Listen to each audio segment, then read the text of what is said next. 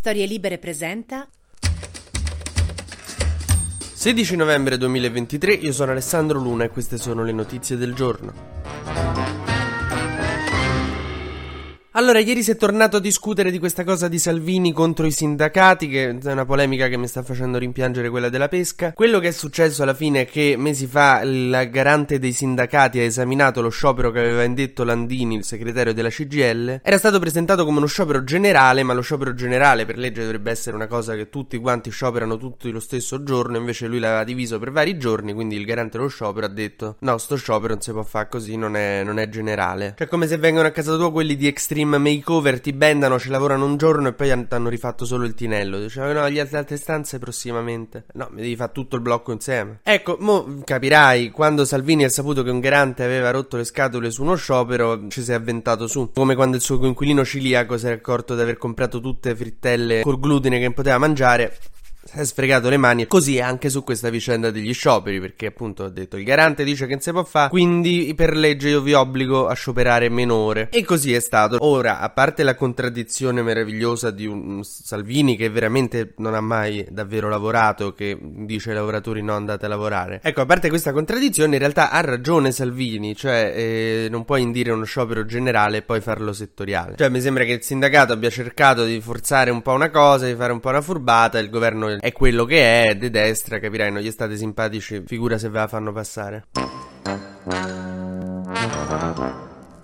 Il problema di Salvini è che quando vede, quando azzecca una cosa, quando ha un minimo di ragione su cosa, deve strafare, capito? Non è che si accontenta. Parte in quarta. Allora, ieri è andato a dire: Sto lavorando al diritto di sciopero che va contemperato al diritto al lavoro e alla sicurezza. Il paese non ha bisogno di blocchi, ha bisogno di correre, figa. Correre cosa, Salvi? Che prendi l'ascensore per fare un piano di scale. Vabbè. A un certo punto gli è partita la brocca e ha annunciato, senza avvertire nessuno, che sto modificando la legge che regola il diritto dello sciopero. Ecco, Meloni sta cosa l'ha presa con la serenità con cui cui prendeva i fuori onda di Gianbruno, è andata fuori dai giornalisti e ha detto non è intenzione del governo modificare la normativa sugli scioperi. Giorgia Meloni è proprio quella mamma che ti viene a prendere al parco quando finalmente ti stai divertendo con i tuoi amici e ti porta via perché non si tirano i petardi ai vecchi. No, mo, insomma, sono anche abbastanza rasserenato dall'idea che Meloni abbia frenato Salvini su sta cosa perché l'idea della legge che regola gli scioperi in mano a Salvini mi dà la stessa tranquillità che mi darebbe lasciare il mio portafoglio a Morgan.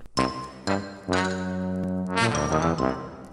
Il Partito Democratico ha iniziato subito ad attaccare Salvini perché appunto lede il diritto di sciopero e Andrea Orlando ha detto Salvini si mette a mare a maldeggiare con persone che guadagnano 1200 euro al mese e insinuare che scioperano per farsi il weekend lungo è un insulto inaccettabile. È anche vero, però eh, questo è un altro discorso. Vabbè, ma è normale, funziona così, nel senso quando c'è sciopero in fabbrica si mette tutti i nomi in un cappello, se ne estraggono due, quei due vanno alla manifestazione a Roma e gli altri via in campeggio con Filini e la signora Pina. È normale, insomma, è sempre funzionato così. La, CGL ha 5 milioni di iscritti, non ci stanno in nessuna piazza d'Italia 5 milioni, no? È evidente che qualcuno non c'è. Landini, il segretario della CGL, dà un'intervista a Repubblica in cui dice che praticamente perché Salvini si è messo a fare il matto, la democrazia è in pericolo, stiamo per rientrare nelle tenebre del fascismo e vabbè. Ma sempre esagerato, cioè non è che se Salvini si mette a fare le puzzette davanti a un accendino aggrava la crisi del riscaldamento globale, cioè mo adesso cerchiamo anche di limitare le cose a quello che sono, non, è, non stiamo stiamo ripiombando nell'oscurità.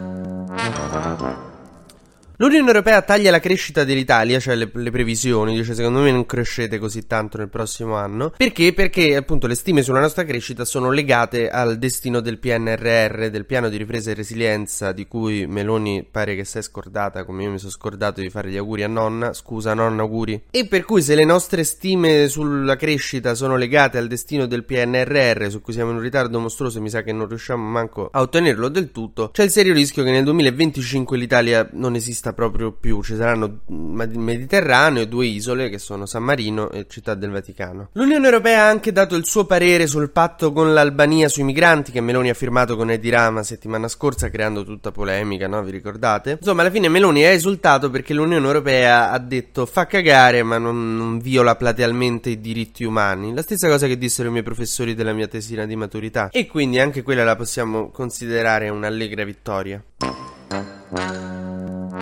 Uh-huh.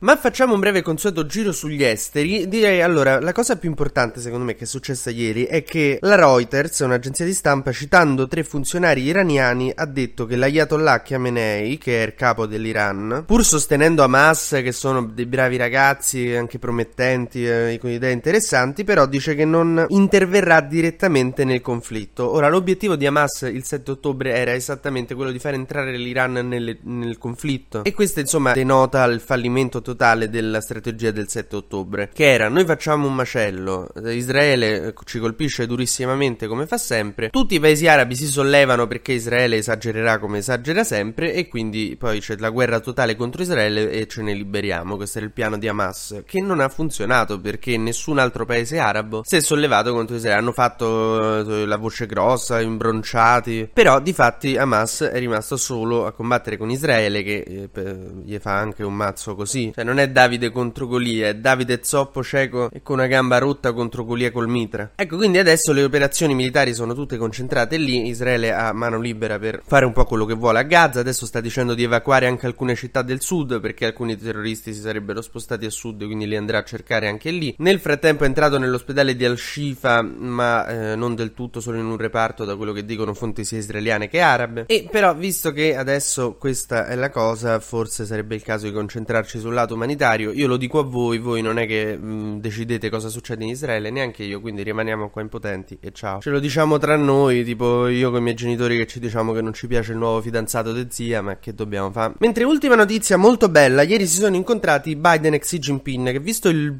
puttanaio totale che c'è nel mondo, hanno detto sentite almeno noi facciamo amicizia. C'è stato un disgelo. Mi piace che nel dramma assoluto, capito, almeno loro due dicono vabbè, senti, stringiamoci la mano, facciamo sembrare che qualcosa va per il verso giusto. In realtà sono stati annunciati degli accordi anche molto positivi. Sul clima si sono impegnati entrambi a triplicare l'energia prodotta con le fonti rinnovabili entro il 2030, che è una cosa molto buona, non risolverà il fatto che moriremo tutti molto presto, però eh, è un buon passo, un buon primo passo anche per magari poi nel futuro arrivare ad accordi un po' più più stringenti. Quindi vedi, alla fine è una bella cosa che sono riusciti a mettersi insieme, che sono riusciti pur conservando la loro rivalità a lavorare insieme. Xi Jinping e Biden sono riusciti a fare quello che sono riusciti a fare quest'anno anche Fedez e Morgan X Factor. TG Luna torna domani mattina, sempre tra le 12 e le 13, su storielibere.fm.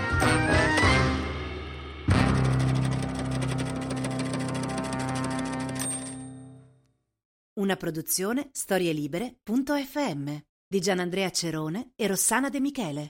Coordinamento editoriale Guido Guenci.